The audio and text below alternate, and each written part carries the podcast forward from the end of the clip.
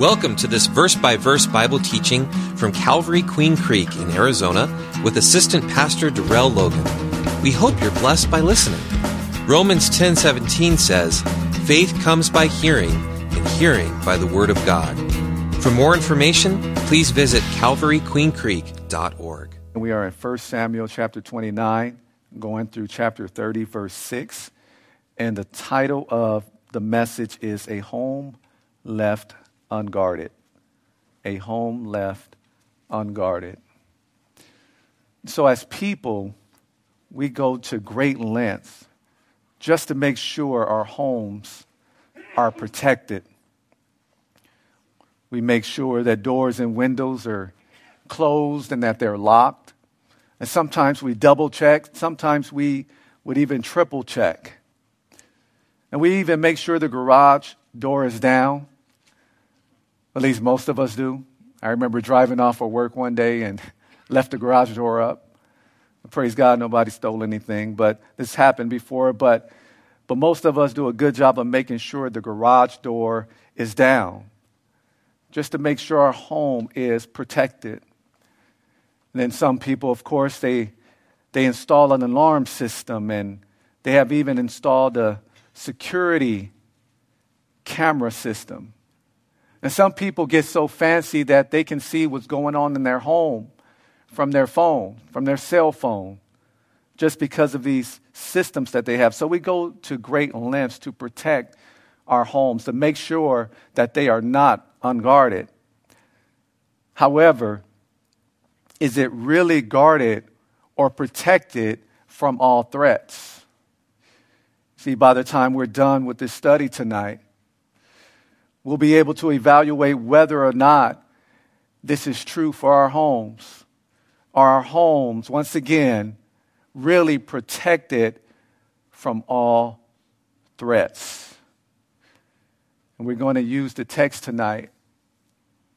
We're going to use it as a what I call a springboard to, to help us to address this topic of this home being left unguarded. And so we want to start with verse 1 in 1 Samuel 29 as we continue our study in this book. Now, we do remember or want to remember the overall theme of this book that the Lord had placed upon my heart, or at least on this study.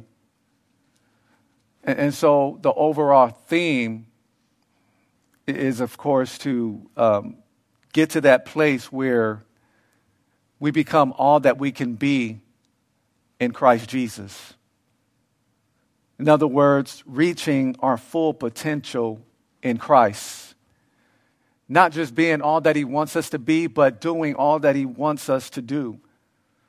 And so, again, we're coming to the end of this book. And so, I wanted to remind you of that overall theme that was placed upon my heart before we started this study in 1 Samuel. But picking up at verse 1 in chapter 29, it says, Then the Philistines gathered together all their armies at Aphek. And the Israelites encamped by a fountain or spring, which is in Jezreel. And the lords or governors of the Philistines, they passed in review by hundreds and by thousands. But David and his men passed in review at the rear with Achish. Remember, Achish is the king of Gath. He's one of um, the Philistine leaders. And so in verse 3, it says, Then the princess of the Philistines said, What are these Hebrews doing here? And Achish said to the princes or to these commanders of the Philistines, Is this not David, the servant of Saul, king of Israel, who has been with me these days or these years? In other words, he's been with me for a considerable amount of time. And he says, And to this day, I have found no fault in him, that is, in David, since he defected to me. And so we see here that Achish, this king of Gath, one of these Philistine leaders, is defending David against the other Philistine rulers. And they were uh, probably the other four Philistine rulers. Because according to Joshua, going way back, uh, chapter 13, verse 3, it mentions a total of five Philistine rulers. So Achish would have been one of them. But we see that Achish, the king of Gath, one of these five Philistine rulers, he has nothing but good things to say about David. And it just makes me wonder. And so I pose the question what is the world saying about us? Can they find any fault in us? Can they find anything in us? Of course, we're not perfect, but they, can they look at our lives and point to any obvious sin, any blatant sin in our lives? Or another question would be Are we walking in wisdom? And I pose that last question because in Colossians 4 5, it has that exact language in there. Because in Colossians 4 5, it says, Walk in wisdom toward those who are outside, redeeming the time. In other words, the, the Word of God is telling us to live wisely among unbelievers. Live wisely among those who have not put their trust in Jesus for salvation, redeeming the time, making the most of every, op- of every opportunity. So that's what redeeming the time is making the most of every opportunity. And so, are we walking in wisdom toward those who are outside, those who are outside of the uh, church family, of the family of God? Or can they look at us and point to any blatant sin in our lives? You see, Achish, once again, he had nothing but good things to say about David. And although some of our coworkers may not be believers, our neighbors in our neighborhoods may not be believers, they should still be able to say something positive about us because of the love that we show, because of the lifestyle that we live, which should be a lifestyle after or that follows the lifestyle of Christ. But in verse 4, it says the princes or commanders of the Philistines were angry with him. And so those princes of the Philistines said to him, said to Achish, Make this fellow return. Make David go back.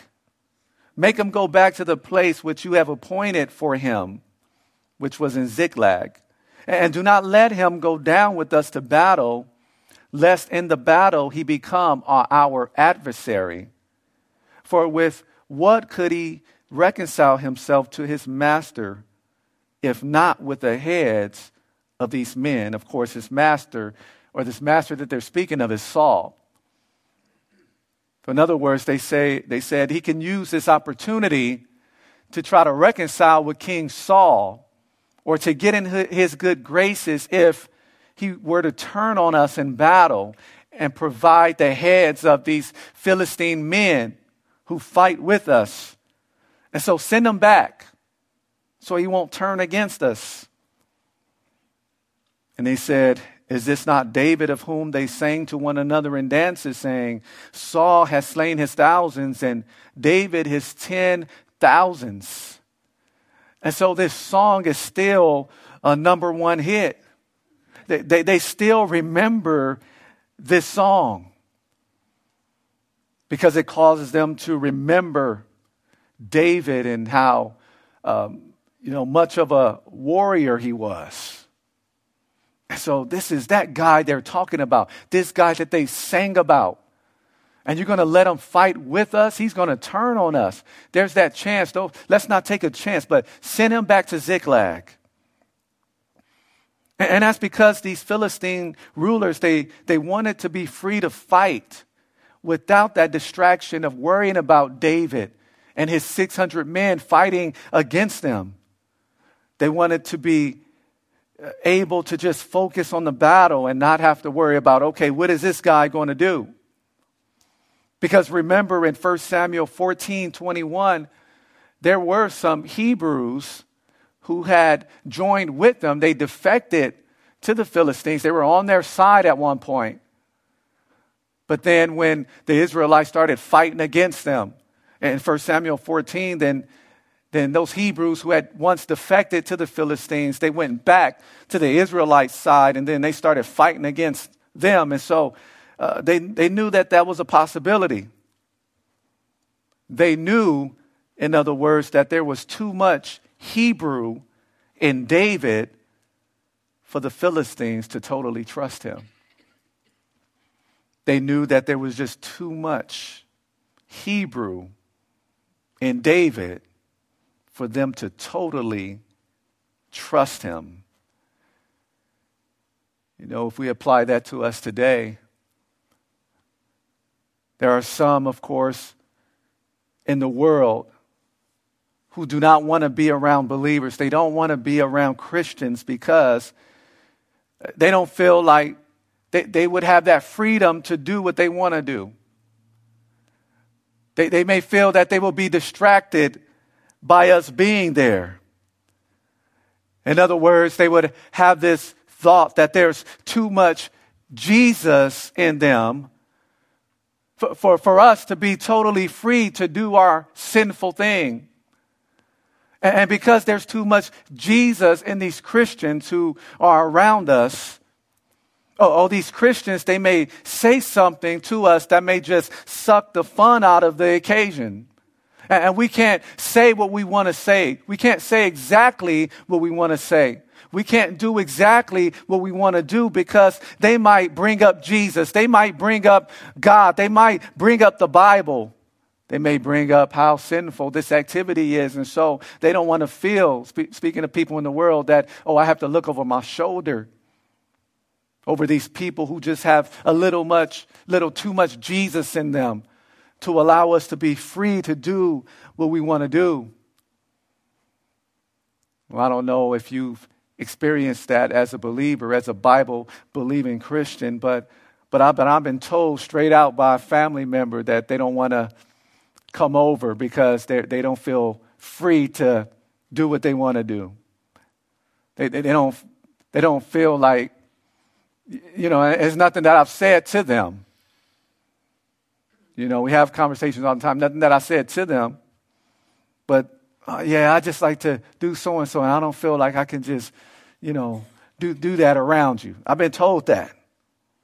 And many of you have been probably put in that situation or probably experienced that. So in verse 29, it says, Then Achish called David and said to him, Surely as the Lord lives, you have been upright You've been righteous, and you're going out and you're coming in with me, and the army is good in my sight. In other words, he's saying your behavior with me has been good. So, this is what Achish, the king of Gath, is saying to David. He said, For to this day I have not found evil in you since the day of your coming to me. Nevertheless, the Lords do not favor you. Therefore, return now and go in peace, that you may not displease the leaders of the Philistines, those other four leaders. And so David said to Achish, But what have I done? And to this day, what have you found in your servant as long as I have been with you, that I may not go and fight against the enemies of my Lord the king? And then Achish answered and said to David, I know that you are as good in my sight as an angel of God. Nevertheless, the princes, it's, these commanders of the Philistines, they're the ones who said that he shall not go up with us to battle. They're the ones who don't trust you, David. Not me. You're good with me. Now, therefore, rise early in the morning with your master's servants who have come with you. So, those other 600 warriors and as soon as you are up early in the morning and have light, depart. So David and his men rose early to depart in the morning to return to the land of the Philistines, that is to Ziklag. And the Philistines went up to Jezreel. And so, what we see here is that God actually gave David an out in this particular situation because David was he was going to fight against God's chosen people. He was going to fight against Saul, King Saul. He, he was going to join up with the Philistines to even fight against Jonathan, his best friend. And that would have been so weird because remember, David had actually been anointed king over this nation, over the nation of Israel. So, how would that have looked if he would have fight against him? Oh, that would have been so bad for him. So, God gave him an out. He used those other Philistine leaders to kind of bring up the issue that David might turn on us. He used that to provide an out for David. And sometimes God gives us an out of a situation that we may not see as harmful, a situation that we may not recognize as sinful a situation that we don't recognize as something that could potentially set us back in our walk with the Lord. Well, we may not recognize that, but God sees it. And He provides that way out for us. But then some of us, we do like David did in verse 8, we continue to argue our point. We continue to insist that, that it'll be okay, that, that hey, I, I've been good up until this point. That, there's nothing wrong with me doing that. We continue to argue. But we will be wise to take the way out that God has given to us. God is so wise. But even, but even in regards to not just situations, but in regard to being enslaved by sin, and being overpowered by the devil, oh, God gives humanity a way out. God gives humanity a way out of hell. But we know, of course, that even today, some people don't take that way out. They continue to be enslaved by sin and allow themselves to be enslaved or overpowered by the devil. And so they fail to take that way out. And that way out, of course, is none other than Jesus Christ. He is the way out of slavery to sin. He is the way out of slavery to the devil. He's the way out of hell.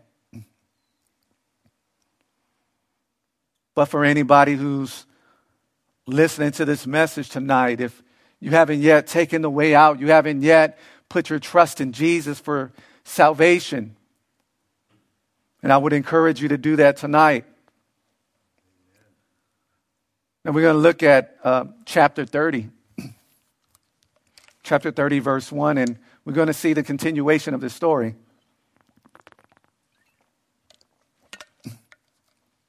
It says, Now it happened when David and his men came to Ziklag on the third day or three days later, that the Amalekites had invaded the south and Ziklag, and they attacked Ziklag and burned it with fire, and had taken captive the women and those who were there from small to great. And they did not kill anyone, it says. You know, so actually, um, they did better than what David did. Because remember when David was raiding those different lands? The Amalekites were one of those lands that he raided, and he killed everybody. So the Amalekites, they actually didn't kill anyone in Ziklag, but they carried them away and went their way. And in verse 3, it says So David and his men came to the city, and there it was, burned with fire, and their wives, their sons, and their daughters had been taken captive. Then David and the people who were with him, they lifted up their voices and wept until they had no more power to weep. And so these same Amalekites, who have been the enemies of Israel since the time they came out of Egypt, they attacked this city that David was living in, and they took his and his men's family captive. Remember those 600 men? They took their families captive. And as we see here in the text, this caused great emotional uh, suffering amongst David and those 600 men, those 600 warriors. And so these are some tough guys, these guys who can fight, these, vi- these guys who have uh, experienced many victories and, and, and, battles and warfare. And, and here these guys, they're lifting up their voices and they're crying. There's emotional suffering and emotional pain. And I just wonder how many of you have suffered emotionally to the point where you've cried to where you couldn't cry anymore. In other words, you were too exhausted to continue to weep. Too exhausted. Just like David and these men were just too exhausted to continue. You know, you don't even have any more tears to cry. Or you try to force them to come out and they still won't come because you, you cried them all out. You lie there on your bed, you lie there on your pillow. Some of you on your way to work, and you're just emotionally drained. Oh, and maybe that situation was something that rocked her family. Maybe it's someone who suffered from some type of miscarriage or some type of issue in their marriage that they don't feel like they recover from, they can recover from. Maybe there's someone who was really close to you in your family and they recently passed away and you just cried and cried about the fact that they're no longer here in your presence anymore and you got to the point where you're too exhausted to continue to weep or or maybe it is a health situation and you probably felt that you've done everything right, but, uh, but still you you find yourself with this health issue. Oh, and you're too exhausted to continue to weep. Or maybe there is some type of tragedy within the family that was brought on from an outsider. Uh, maybe I've shared the story before, but yeah, I actually have a brother who was actually shot and killed. So we still don't even have the full story. And I know my mom, she went through a tough time, and, you know, I have to be, you know, I have to be careful as the, her oldest son to make sure that whenever his birthday comes around, I have to uh, make sure that I do the right thing as the oldest son. But, but I'm sure my mom has been there where she even cried to the point where she couldn't cry anymore. But praise God, as we continue in this study, we're going to see what we can do in those moments. But we're going to continue in verse uh, 5 of chapter 30. It says, And David's two wives, Ahinoam the Jezreelitess and Abigail, the widow of Nabal the Carmelite, have been taken captive. Now, now David was greatly distressed, for the people spoke of stoning him because the soul of all the people was grieved, every man for his sons and his daughters. But David strengthened himself in the Lord his God. And so David was not only troubled by the fact that his two wives were taken captive, and that's another story. I, I, believe I touched on the multiple wives things in a few studies ago, so I won't spend a whole lot of time on that. But the fact is, he had two wives. They were taken captive, and, and he was troubled by that, of course, but he was also troubled by the fact that now his guys, his, his fellow warriors had begun to turn on him. They were blaming him for the fact that now their families are gone. Their wives, their sons and daughters were taken captive by the Amalekites. Oh, they blamed him. They wanted to stone him. They wanted to kill him. You know, and this is how they thought that they would help themselves overcome their time of grief. And everyone tries to do something like this. Maybe not exactly like this, but everybody tries to do something on their own that would try to give themselves some type of relief when it comes to their trials, when it comes to their moments of grief and discouragement. They try to find something that they, that they think would help them in those tough times. But I, but I like what David did here. Oh, David, of course, just think about this. His, the king that he's serving, King Saul, that turned on him and had been trying to kill him. He's been on the run. He's been, uh, uh he's been away from family. Hasn't even been, in, been able to enjoy his inheritance. And then, of course, the guy he was serving, King Achish, serving with him, fighting alongside him, or at least wanting to. Now, you know, those other Philistine leaders turned on him, and now he's just rejected all over the place. Just feel this rejection, and now he has his guys. The, the guys who had been with him, had been on his side, have fought alongside him, raided with him, and everything. Well, now they want to stone him. Now they blame him for what happened to their families. But David, we see here in the scriptures, he did the right thing. In verse 6 of chapter 30, he did the right thing because it says he strengthened himself in the Lord. In other words, he encouraged himself in the Lord. He didn't encourage himself within himself. I'm not going to strengthen myself in David. That's not what he said.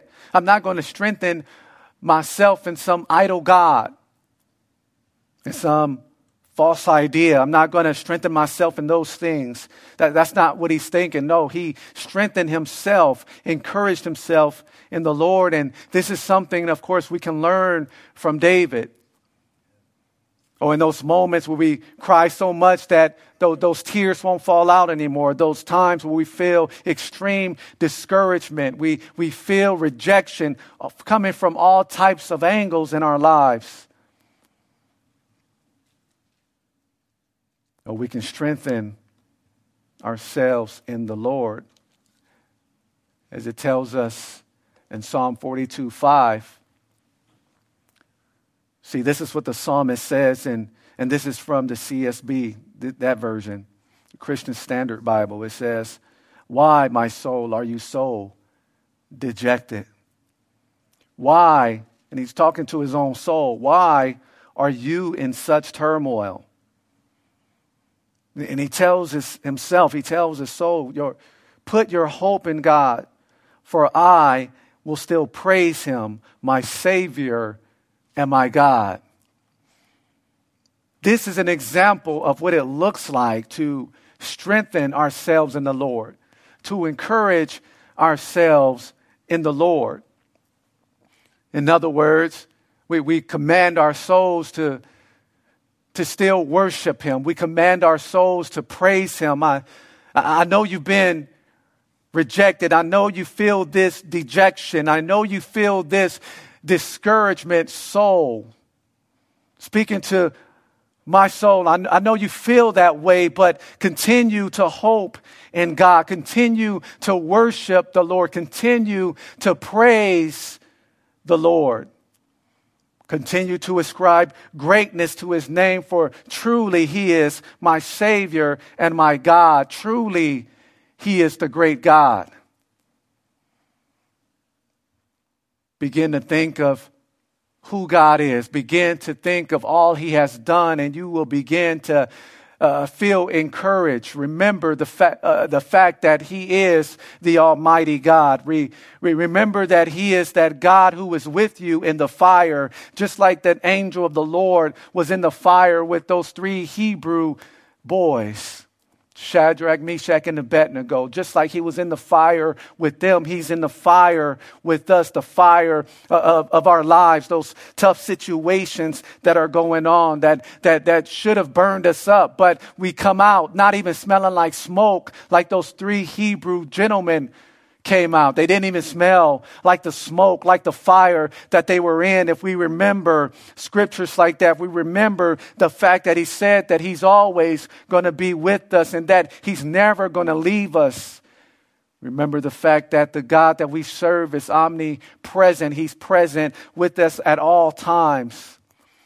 We remember the fact that the Holy Spirit, that is God's Spirit, indwells each and every believer. If we remember the fact that the Bible that we read, that we open up, that we preach from, that this is His Word and that this Bible contains His promises and He does not ever renege on His promises. Everything in Him is yes.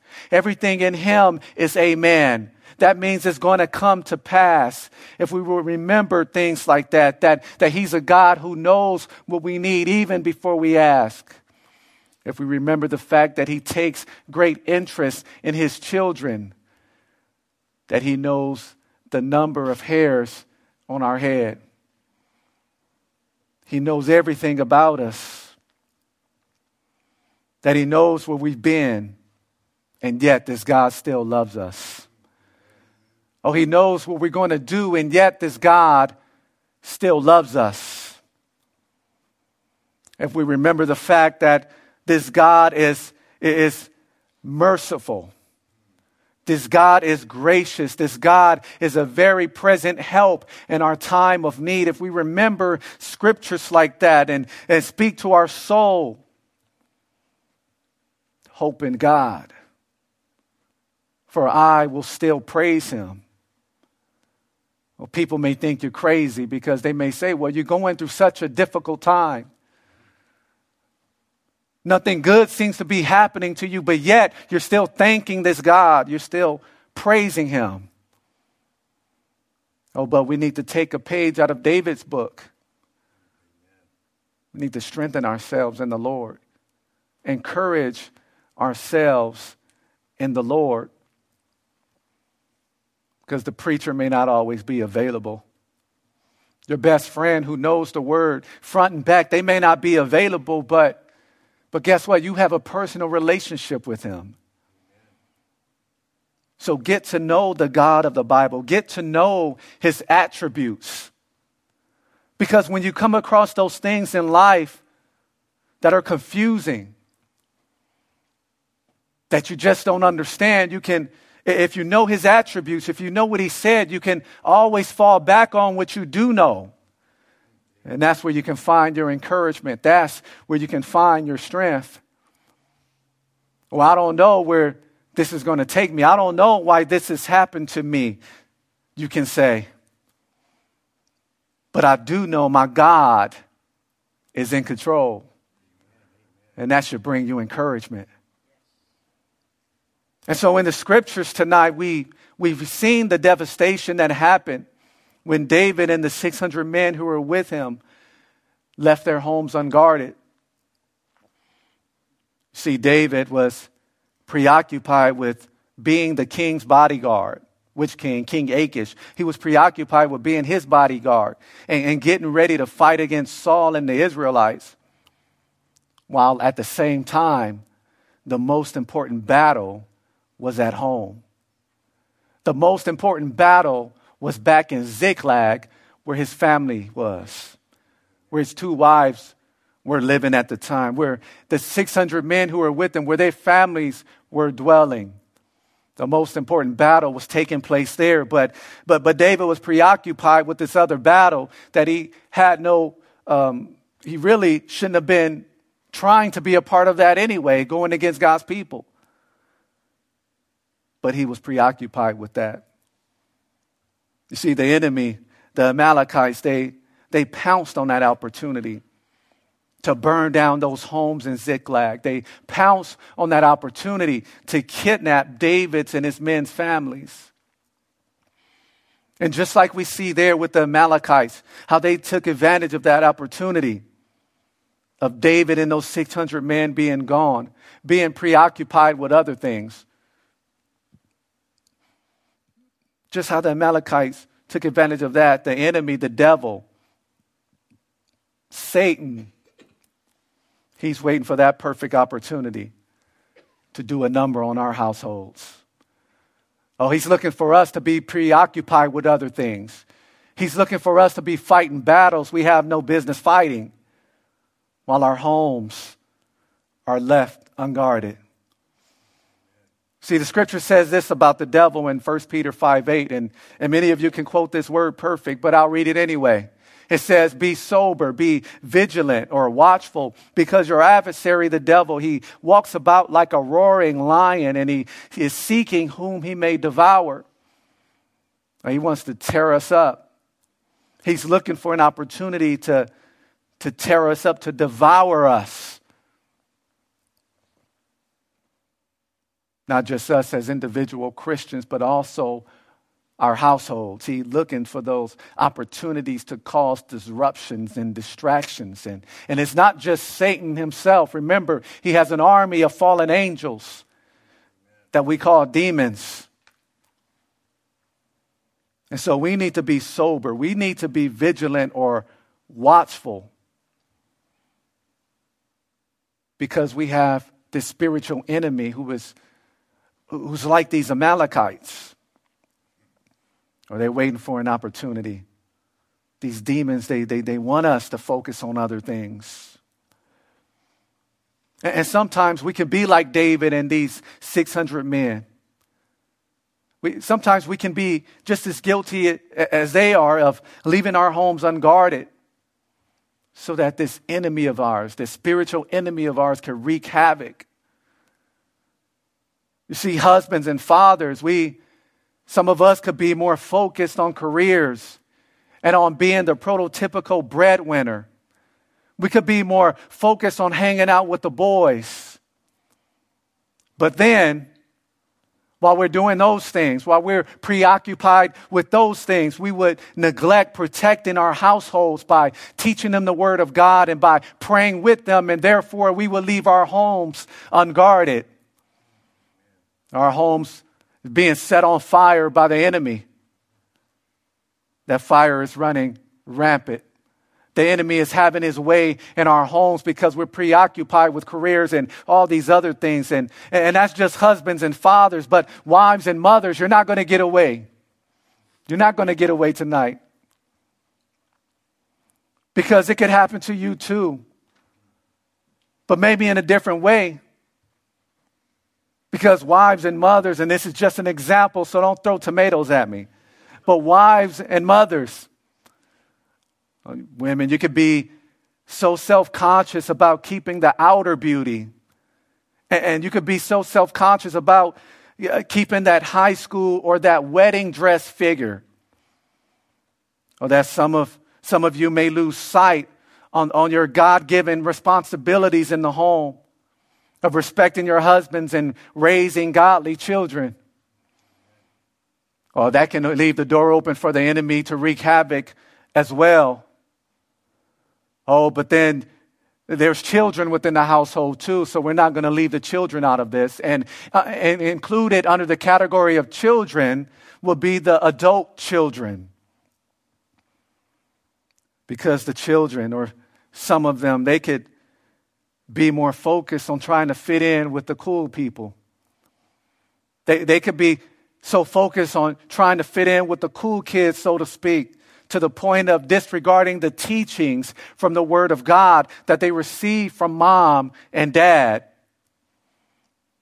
They're so preoccupied with trying to fit in with the cool kids that, that they're disregarding the teachings that they even get from the youth leaders, for example, or the young adult leaders at church.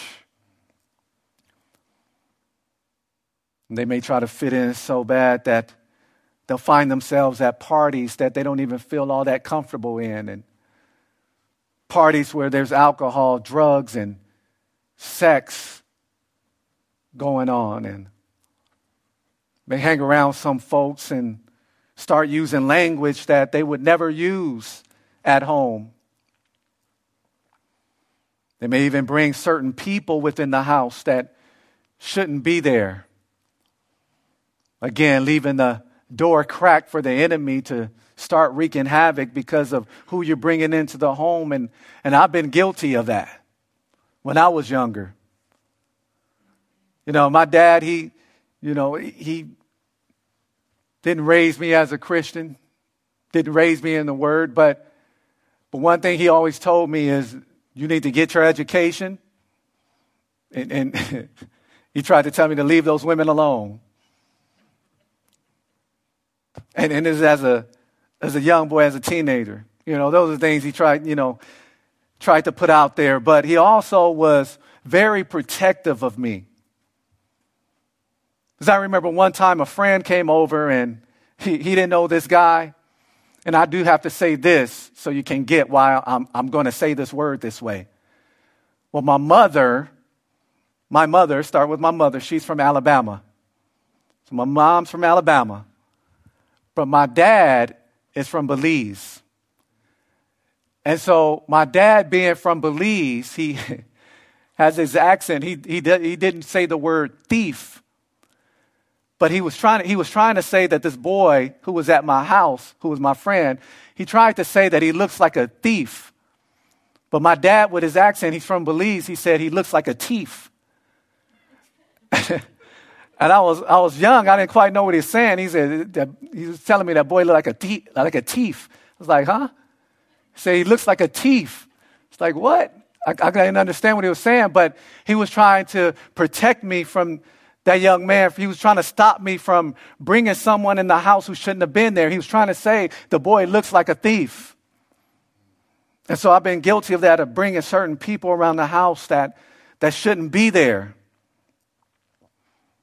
But then, of course, there's some members in the household who they're, they're more focused on Twitter wars they're, and, and arguing over petty issues on Facebook.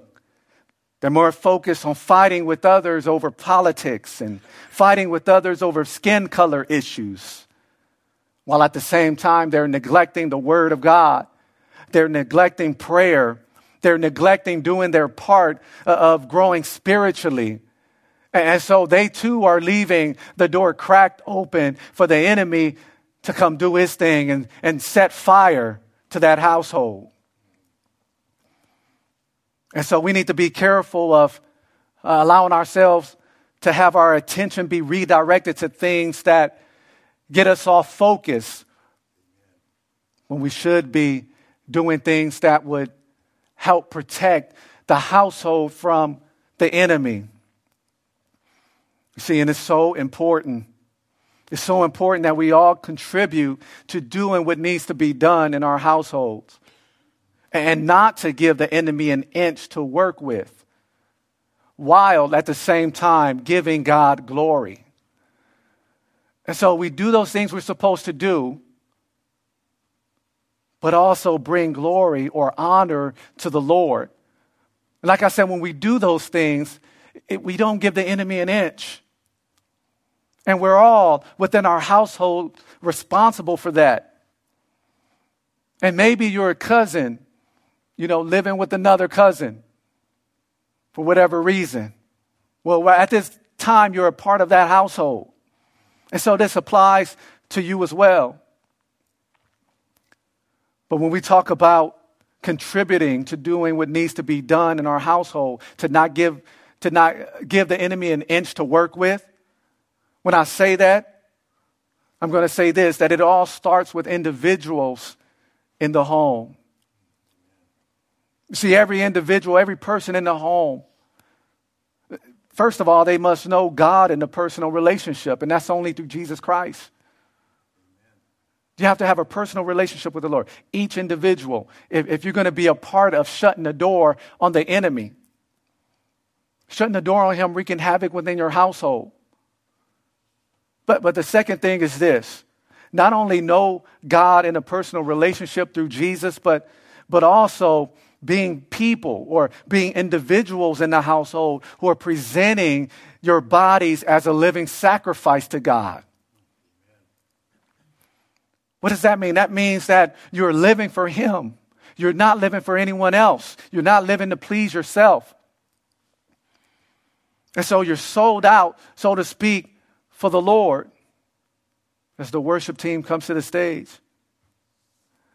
And, so, if a person is a believer and and I won't say just a person, but if every individual in the household is a believer and they're sold out for the Lord, they're, they, they presented their bodies as a living sacrifice to Him. If both of those things are true, then of course those doors of opportunities will be shut in the face of the enemy because everybody will have the right priorities. And what are the right prior- priorities? See, the right priorities are what God wants us to prioritize instead of us being focused on things that don't matter much or, or on things that don't matter at all. So I just pray that all of us will receive that tonight. And as individual members of our household, yes, you may be a believer, but have, have you presented your bodies as a living sacrifice to Him? Are you sold out for Him? Are you prioritizing the right things and shutting the door in the face of the enemy? Everybody doing their part. So that's the challenge for each and every one of us. And I will say for those of you who, may not be a believer, if you're watching or listening to the recording at this point, I would say do that as soon as possible. Repent and put your faith in Jesus ASAP. Let's pray. Father, we thank you for tonight. We thank you for your word. We pray, Lord, that you help us to do our part better and guarding our homes from the, against the enemy.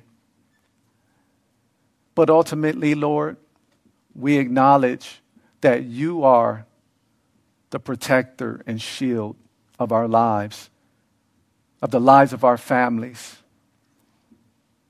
You are the shield and protector of the church. We recognize that. But by your Spirit, help us to be faithful in doing our part as well, Father. And we do pray for, since we mentioned it tonight, Lord, we do pray for those who have been in that position of being in so much grief that they've wept till they can't even produce any more tears. I pray for them specifically tonight, Father. That you would mend their broken hearts. That you would reach them in the place where man cannot reach. And that you would bring total healing and restoration in their lives and in the relationships you want them to have, Father.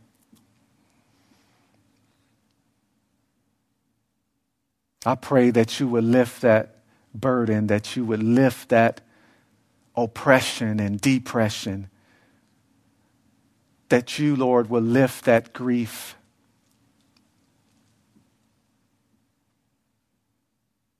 And I pray for those, Father, who they maybe feel discouraged because maybe after hearing this lesson, maybe they feel like they haven't been doing a good job in protecting their house. Well, I pray against the condemnation that may come from the enemy. If it's you convicting them, Lord, then they'll be drawn to you. But we know that condemnation pushes people away from you. And if it's condemnation, I pray that you would remove that from, from my brothers, from my sisters who feel that way, Lord. Today is a new day.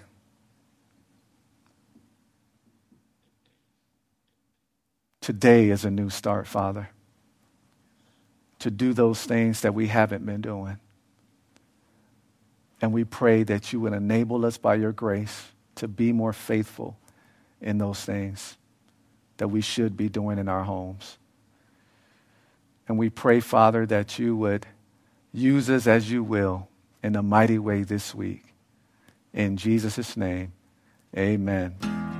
Thank you for listening to this teaching from God's Word. If you have any questions, would like to request prayer, or want more information about our church and how you can experience the love and hope of Jesus Christ in your life, please visit calvaryqueencreek.org.